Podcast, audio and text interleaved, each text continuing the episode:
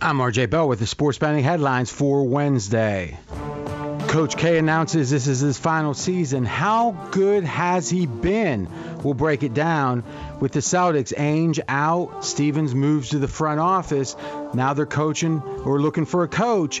How good has Stevens been? I think the ATS record is going to shock you. Also shocking, Lakers lose by 30 down in the series. Clippers can go up in the series tonight. Here comes a four hour of the Vegas Truth, talking about all that and more. Listening to Fox Sports Radio. Radio. Radio. This is Straight Out of Vegas. With the voice of Vegas, your host, RJ Bell.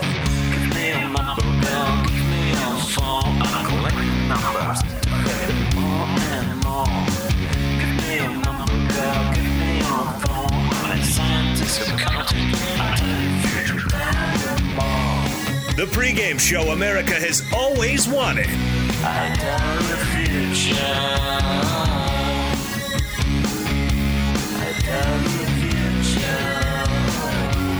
From the Vegas Strip, here's RJ Bell.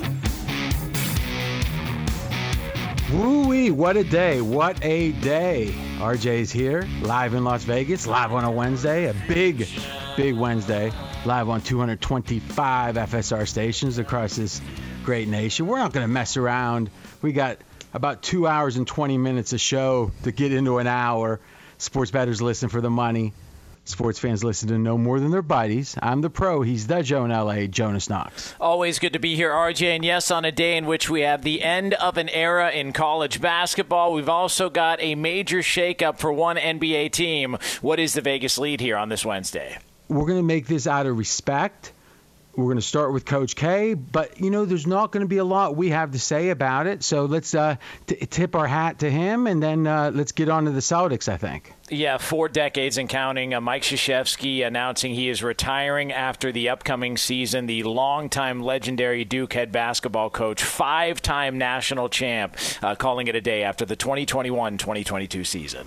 So I'm, I'm probably not going to have anything special to say, except maybe one thing, which is let's not forget that before they beat UNLV and that great UNLV team, a team that really here in Vegas, there's still so much reverence for. Larry Johnson, Greg Anthony on that team, uh, Stacey Augmon, and undefeated going into the semis. They were nine point favorites against Duke you don't always see that line around because it wasn't actually in Nevada at the time. Uh, you weren't able to bet Nevada games in Nevada, but the line was other places, and it was nine in that game. And at the time, Coach K had just gotten blown out, the worst blowout I think in history in the finals the year before against UNLV. And Coach K had never won a title and was known. Now, this, you got to be kind of older to remember this, as a guy that had good teams, they just couldn't win it all. Obviously, that changed the, the, the year they beat UNLV in the semis, and it changed four additional times, as Jonas said. That's one. I think number two, let's give him even more credit for being able to transition Coach K into the one and done era. Uh, a lot of coaches, you know, guy like Bobby Knight, some say one of the best coaches of all time. I would tend to agree with that. He had trouble transitioning as the game changed. Uh, Coach K didn't, and give him credit. Last thing I'll say is last year there was a great interview. I thought one of the best interviews of the year on the herd. Colin talking to Coach K and one of the things that really struck me in that interview was Coach K seemed mm, dis, uh, disengaged, maybe, or certainly he wasn't enthusiastic about the direction of college basketball. And I, I wasn't going to, you know, predict, oh, this is going to be his last year. But if you go back and listen to that interview, he there really was kind of a, a lament of, of the time that had passed and, and the era that had passed and what college basketball had become. And to me, it really perked up my ears t- to what degree Coach K didn't seem enthusiastic. And now we're seeing the final season upcoming. Jonas, what was your thoughts? Yeah, I just uh, he's the greatest ba- college basketball coach of my lifetime, and it's funny you mentioned that uh, Duke UNLV game. I didn't even so I when I started really watching college basketball, it was the early '90s, and I wasn't even aware of Duke getting blown out by UN, UNLV because I just recall them beating them in the in the semifinal the following year, and then beating Kansas, and he won the back-to-back titles, and then they were off and running.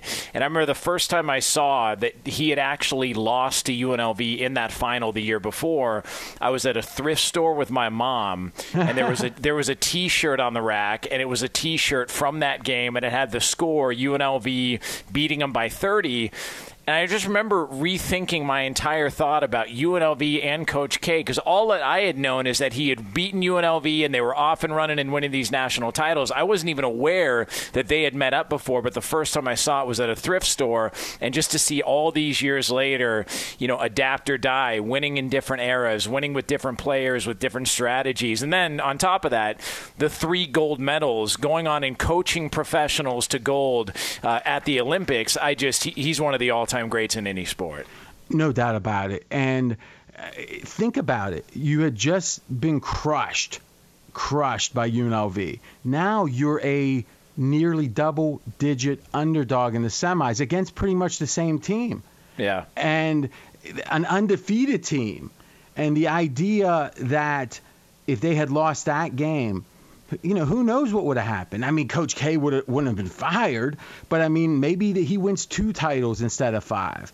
Meaning, you know, that one game obviously dictated so much, and it goes to show you is even uh, there's a lot of Duke uh, disdain out there because they seem in many ways privileged and they win all the time and it's an expensive school and you know high academic standards but remember they were big underdogs and they won that game. And to this day, I'm telling you right now, if you would say in Las Vegas amongst the old timers, which basketball game has been discussed in the last 365 days?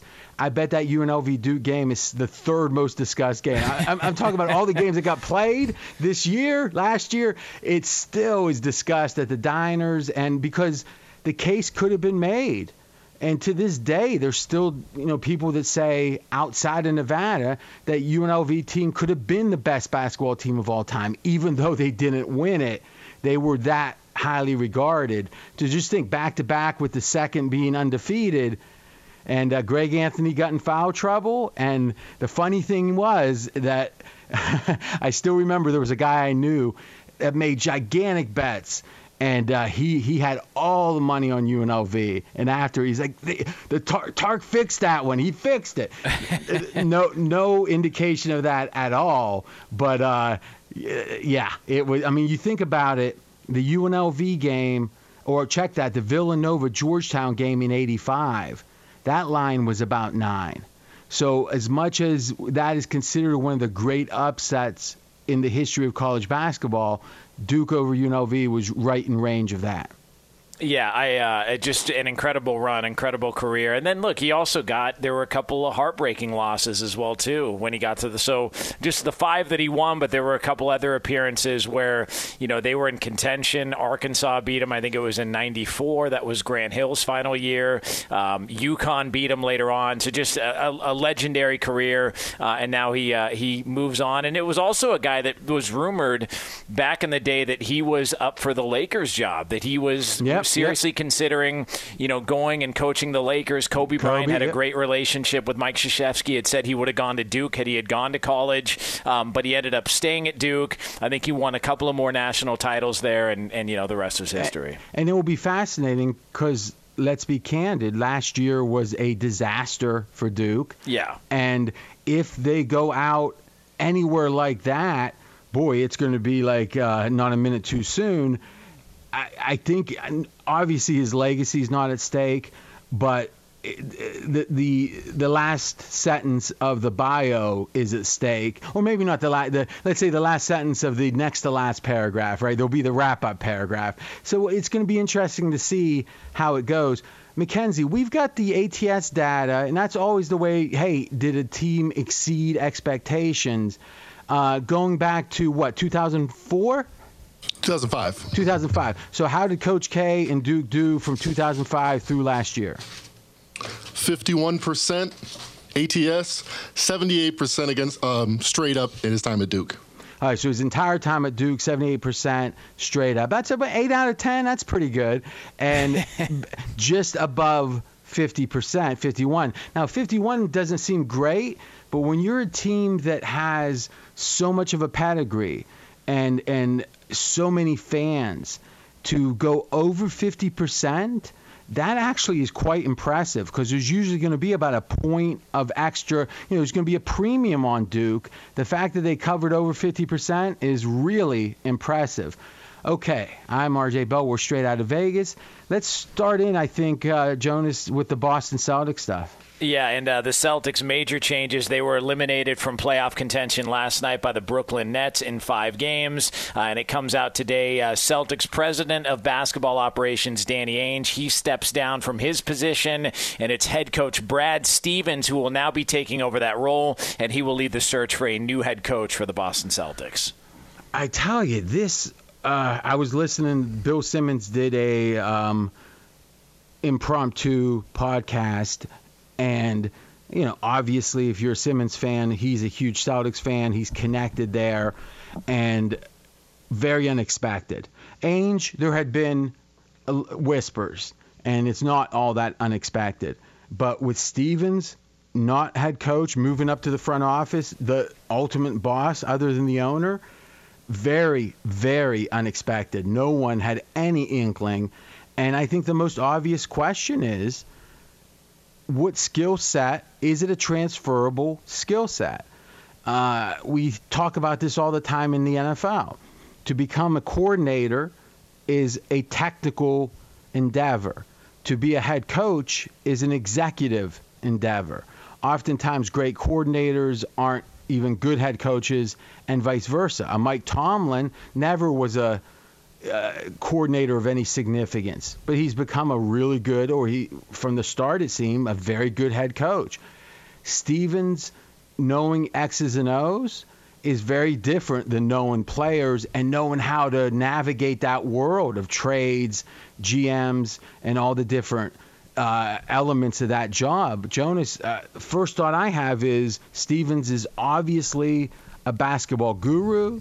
He's obviously quite bright and skilled, but at minimum, there's going to be a learning curve, a big one, and quite frankly, we have no idea if he's going to be even an average GM, and that's I, I don't think that's the official title, but effectively what he would be. What do you think? Yeah, I, I don't think he's going to be there long. I, I think this is temporary. Really? Yeah, I, I don't think he's going to be there long. They they cited the bubble. He was worn out because of the the entire. It just he sounds like he's just worn out from the process of being a head coach uh, the timing with Danny Ainge stepping away. I think the Celtics just wanted familiarity in that role, and I think the next great head coaching opportunity that comes up, Brad Stevens is going to be at the top of the list, either in college or in the NBA, and I think he's going to want to get back into the coaching mm. uh, coaching position. So do you do you feel like somehow that Stevens was forced? I mean, it's kind of hard to imagine he was forced to take a, a promotion. Yeah, I just think that it, the timing of this there had been rumors there was going to be a change. There's there were even rumors, you know, is Brad Stevens on the hot seat because you know it was a disappointing year, you know, even with the injuries and all that. They just they can yeah, get to a certain but point. Uh, but I, am sorry to interrupt, Joe, but uh, I mean there might have been rumors of that, but that would have been the most insane thing maybe ever. I mean, yeah, no, I, I, I, agree. I don't think he should have been fired. And, I, uh, and I, don't think he would. I mean, from what again, you know, it's kind of interesting because Simmons uh, does talk Celtics a lot. So you know, I, am going to defer to him on this, but I, I don't. It doesn't feel like there was any. Pre- I mean, in a way, it feels like the fact he got the promotion kind of tells us that he wasn't on the hot seat, right? Yeah, I, I agree. That was just outside conversation from people saying, "Is he on the hot seat? Is there is, is there a change that needs to be made because of how disappointing the season was?" And I just think the timing of it was Danny Ainge was worn out. I think Brad Stevens was both worn out, and it just seemed like a natural progression to take somebody familiar with that organization mm-hmm. and that roster, move him up. But I just think sooner or later he's a coach. He's going to get the itch to want to coach again and I think eventually he's going to get back out there. I'll predict this. if he does coach again, and I tend to agree with you, it will be with the Celtics. I, I think what you could see is him take a couple of years, um, you know, as the GM. Obviously, the next coach uh, could do great, right? And if so, yeah. Hmm. But if he doesn't, it, I, I think if there is a replacement, he would i mean chris think about it. To be so entrenched in boston where you're the effective gm then you go back to coaching and actually i don't know what his official title was but popovich actually if people remember i think it was back in 95 had a higher executive role than head coach. Uh, and again i don't know if it was the official gm mackenzie maybe look that up. Um, but then he took the job. And at the time it was like people said oh man why is this guy taking this job? So it's not unusual or it's not i guess uh, it's happened before yeah. the unprecedented that that uh, someone goes from that higher position down. Uh, it, it just feels like uh, from what the writers are saying specifically that the fatigue had a lot to do with the traveling and and as an exec, you know, being away from the family. So more that than the fatigue. And it strikes me as an executive, they go on some trips, but not all trips. Maybe that's where you know the real advantage is going to be when it comes to the family. And and I also wonder if they gave him the option of you can be head coach and also have this role as well. We've I mean, look, everybody remembers Rick Rick Pitino, his time in Boston. It didn't go well, but I, Doc Rivers, another example to where he had personnel control and it didn't go well. And I just wonder if Brad Stevens had to make a choice and he said, I'm burnout. Uh, I don't want to do both. If I've got to pick one or the other, I want to step away from coaching. And maybe a return to Boston does make some sense, but I, I don't think this is the end of his of his time as a coach at either college or, yeah. the NBA. Though the question is, how much does he love this? Because yeah. to be candid, at some point, and you got to give a guy like Popovich credit to be, you know, uh, and I think moving towards 70 and he's still worrying about out of bounds plays so you know the kind of basic right. and if you look at like pat riley even when they got lebron uh, and he could have came down and coached again you know it, it, wasn't something he wanted it feels like once you get to that executive level most people if they're good at it they like it and, and it's such a you know it's such a bigger job, I guess, in that you know you're deciding the players instead of the plays. I guess. Mackenzie, what was the uh, Popovich exact situation? In 94, he took over as the GM and vice president of basketball operations for the Spurs. See, Jonas, I know little sports. you're, all, you're always acting like, yeah, you know about uh, seven times as much. All right, let's take our first break. But I know a little more gambling. Let's take our first break. oh, man, we almost had that LeBron, didn't we? Oh, my gosh. that. It, it, well, listen, when we come back, we'll talk about that. But also, Stevens, how has he done – against the Vegas spread as a head coach. His results are extreme and really a big, big surprise. He's RJ Bell. I'm Jonas Knox. This is the pregame show you've always wanted right here on Fox Sports Radio. Straight out of Vegas! Be sure to catch live editions of Straight Out of Vegas weekdays at 6 p.m. Eastern, 3 p.m. Pacific on Fox Sports Radio and the iHeartRadio app.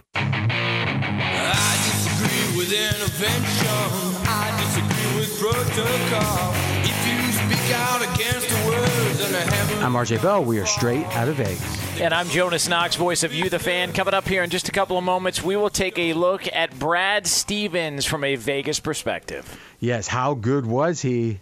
It's quite surprising. Great day to join. This is the fastest growing show on Fox Sports Radio. The audience has doubled in the last year plus. Thank you for the support. We're going to keep working extra hard to keep delivering for you. You can listen to us on 225 stations, coast to coast. You can go to foxsportsradio.com and find out exactly where your station is if you don't know in any given area, or you can listen streaming right there.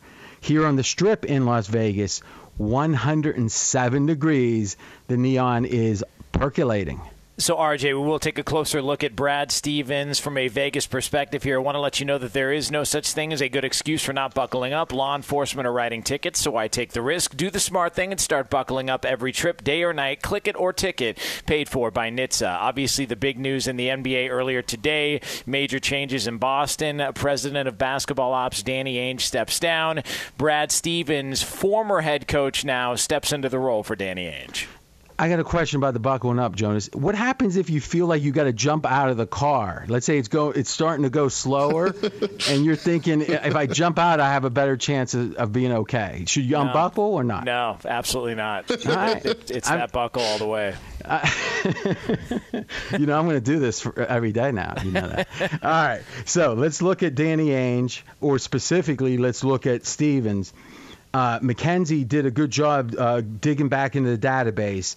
So from seven years as head coach, against the spread, counting playoffs, counting regular season, where does the Celtics rank during Stevens' tenure? Number one in the NBA during Stevens' tenure. Number one. And what was the ATS record? 53.3%. So think about that. If you had 52.38 is break even against the minus 110 VIG. So literally, if you would have said, this Stevens fellow, you know, he looked good at Butler, and I think that's going to transfer to the NBA, and he's just got intelligent eyes. I'm going to bet the Celtics every game blindly. You would have made money. And very rarely over seven seasons is that going to be the case. If the fact that they're the number one team, so not only did they have a good straight up record, you know, it wasn't the best, but good. They exceeded the Celtics' expectations more than any other team during his tenure. That, to me, at least from the Vegas perspective, is about as well as you can do. Now, let's go back, Mackenzie, to Danny Ainge's longer tenure. How did the Celtics rank? Eighth straight up, eighth against the spread. Okay, so if you take out, you know what you can do for me?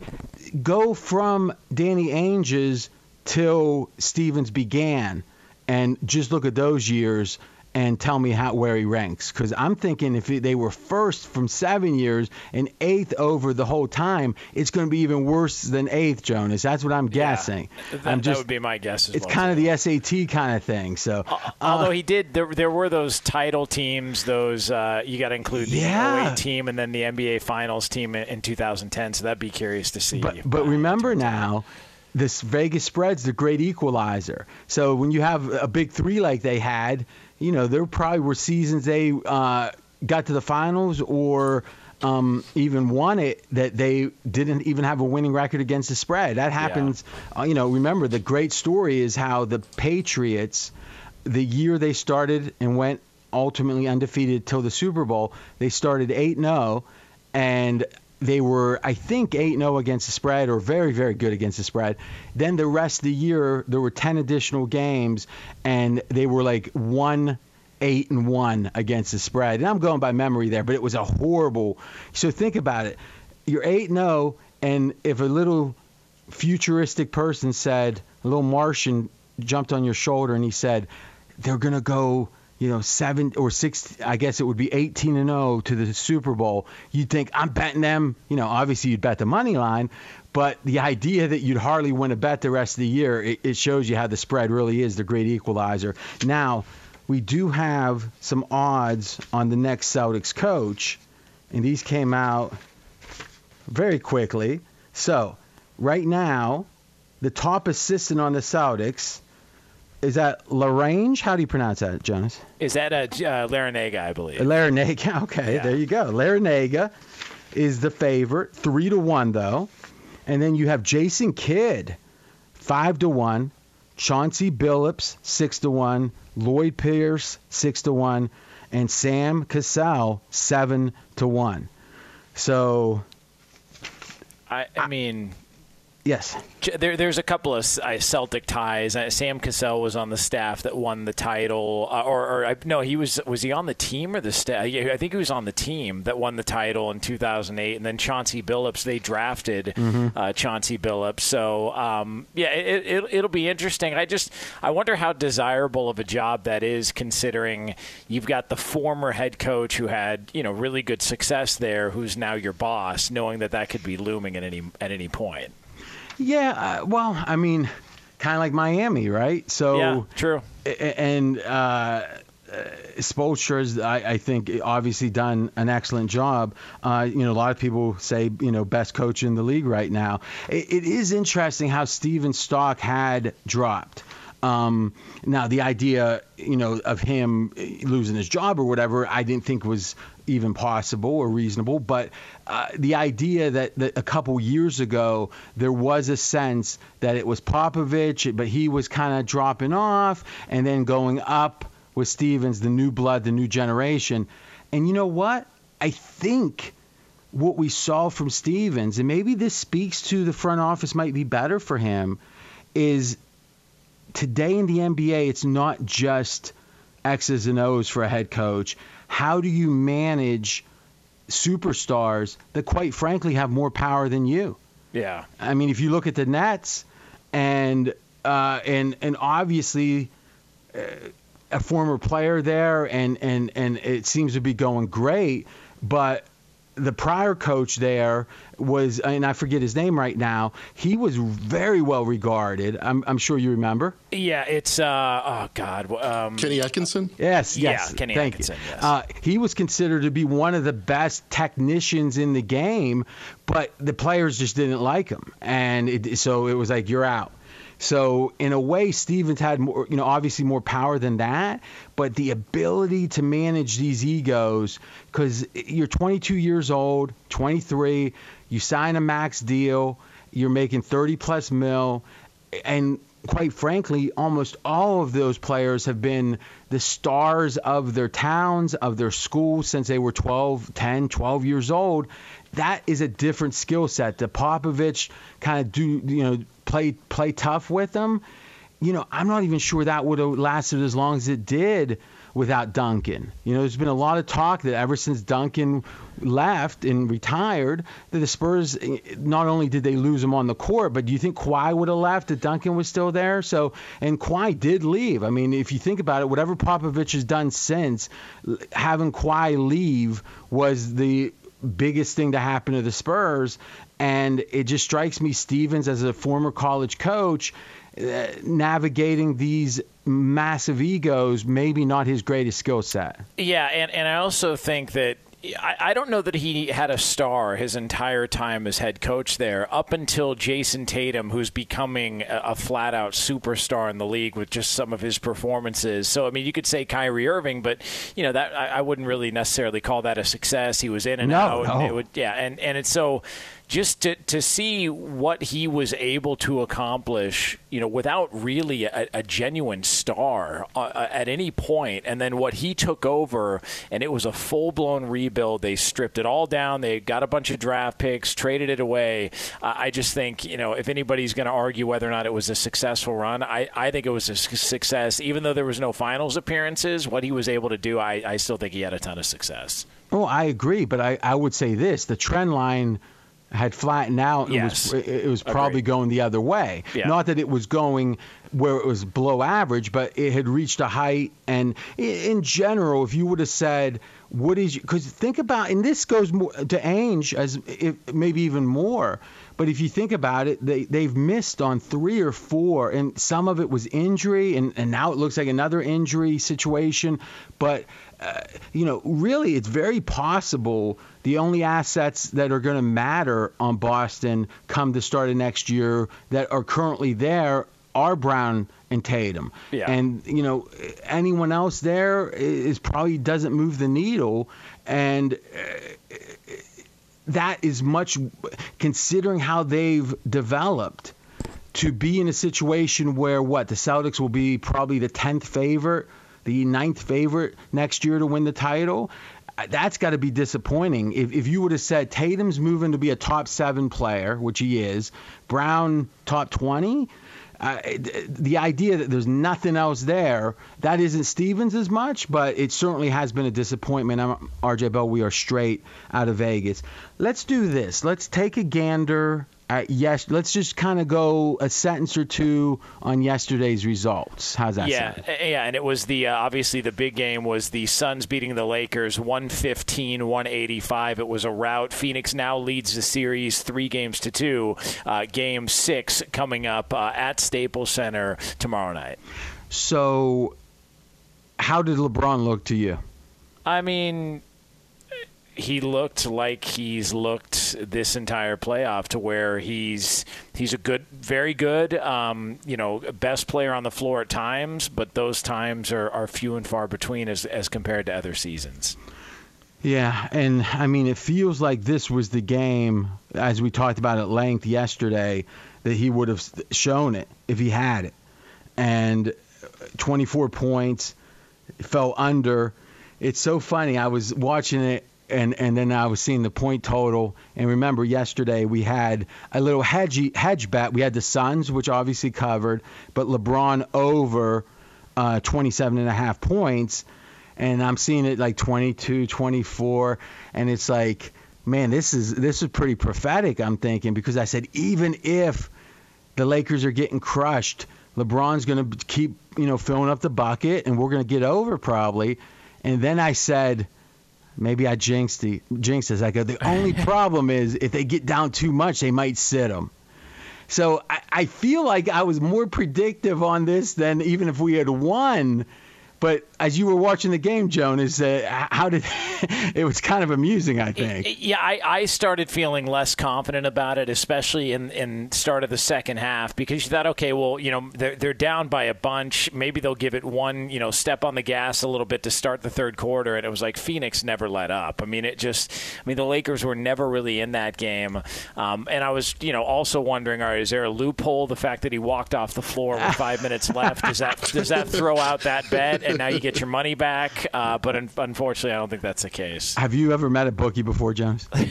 no, no. But but they they've met me in a drunken state and taken all my money before. they so. met you, and they're richer for it. Yes. all right, let's do this because Chris Paul did potentially, apparently, re injure his shoulder. We're going to talk about that. Be sure to catch live editions of Straight Out of Vegas weekdays at 6 p.m. Eastern, 3 p.m. Pacific. Straight Out of Vegas here on Fox Sports Radio. I'm Jonas Knox, voice of You, the fan. He's the voice of Vegas, RJ Bell. We'll take our final break, talk about Chris Paul and his status when we come back. Also, couple games tonight. The Clippers can take the lead in the series, take command. We'll get into that series. He's RJ Bell. I'm Jonas Knox. This is the pregame show you've always wanted right here on Fox Sports Radio. Straight out of Vegas!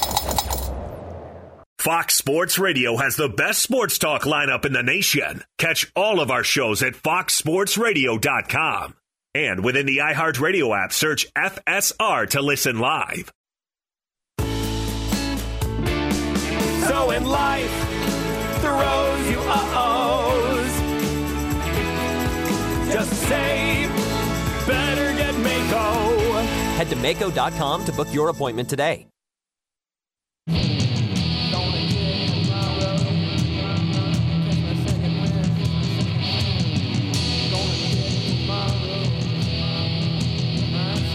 I'm RJ Bell. We are straight out of Vegas. And I'm Jonas Knox, voice of You, the fan. And RJ, we've been discussing the NBA throughout the course of the show, and the series in the playoffs that's getting the most coverage is the Lakers and the Suns. LA finds themselves down three games to two after a 30 point loss to Phoenix last night. Okay, Mackenzie, we got two questions. One, what is the status? And I'm going to ask both questions. What is the status of Chris Paul beyond the official status? And number two, what do we have as the current series price in this matchup?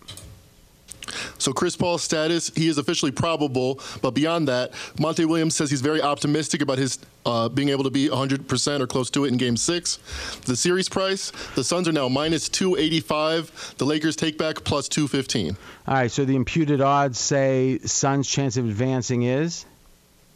Uh, one second, we got that right here. Lakers are 30%, Suns are 70%. All right, 70% chance Chris Paul likely to play in the game. You know, I was looking at the box score. The Lakers took 39 shots in the first half. LeBron only took 10 of them. So when you're in a situation where you're taking the team on your back, 10 of the, you know, 25% of the shots, it, it doesn't cut it. Uh, I don't know if it's he's just physically not able to. I don't know if he figures, you know, let's be candid. LeBron's had numerous times you could make the case that he wasn't going down fighting. You could very much make the case, and tell me if you agree, Jonas, uh, against the Mavs. He did not go down fighting. Yeah. And also, there's he's been Yeah. accused of that against the uh, the Celtics his his the first time around in Cleveland. with Yeah. the, with the famous rumor and such. Yes. Yeah. So I mean, the idea. I'm not saying this was as egregious, but man, it did not feel like going down fighting at all. And again, I, I do believe. I, I just don't. You know, I know maybe I'm old school. I can't imagine that the Jordan would have went out that way, or he hasn't gone out. Let's give him credit. But I mean, maybe this is just glorification of Jordan. But I, I think he's going to put up as many shots as he needs to give the team a chance. And obviously, the rest of the Lakers weren't playing all that well, and that's why wasn't LeBron shooting the ball? I mean, as much as he could, because at, at minimum, there's a chance that he could get hot because those other guys doesn't seem like there's any chance.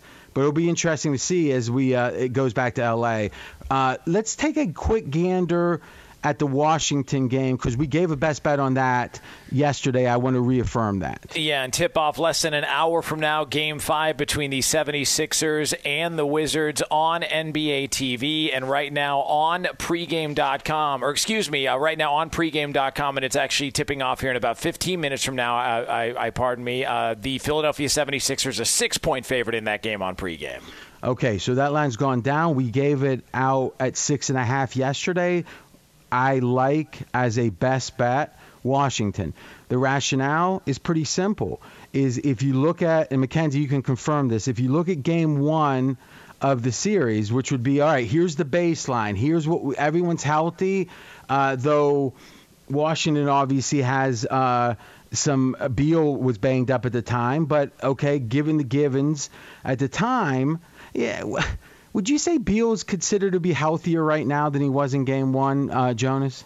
Uh, yeah. I, I don't know that there's been any real change. Like, um, But like if that he- anything, it's it's not uh, less healthy. If anything, it's a little more healthy. yeah, I would think so. Yeah. Okay, so if anything, it makes my point even more.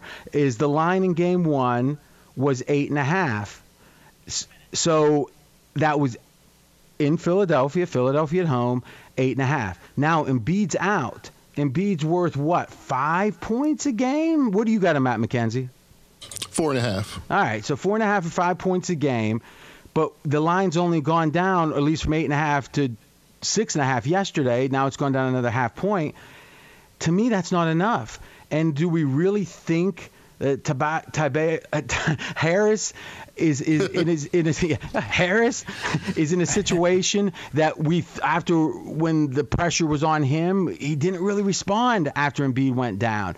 Do we got Ben Simmons thinking, oh, he's made five of 20 free throws, he's going to pick up the slack? I don't see how we can be more optimistic about Philadelphia without Embiid than we would have been in game one.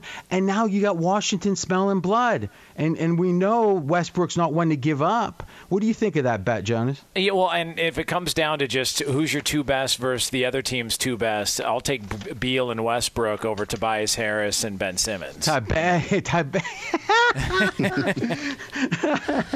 That's a tough one for me for some reason. All right, so Clippers are, uh, we're tight on time here, but the Clippers are favored by seven and a half in this game, and it's actually higher, Jonas, than the line was in Game One. So after all four of these games, the Clippers are considered to be better relative to Dallas than they were in Game One. And it's got to be because of Luka's health. Uh, clearly not 100%. Except the over under for his points is only down about two points. It was 30 and a half, now it's 28 and a half. So the betting market thinks Luka is almost 100%. We are back tomorrow, 6 p.m. Eastern Time, 3 o'clock Pacific, right here on Fox Sports Radio. Straight out of Vegas!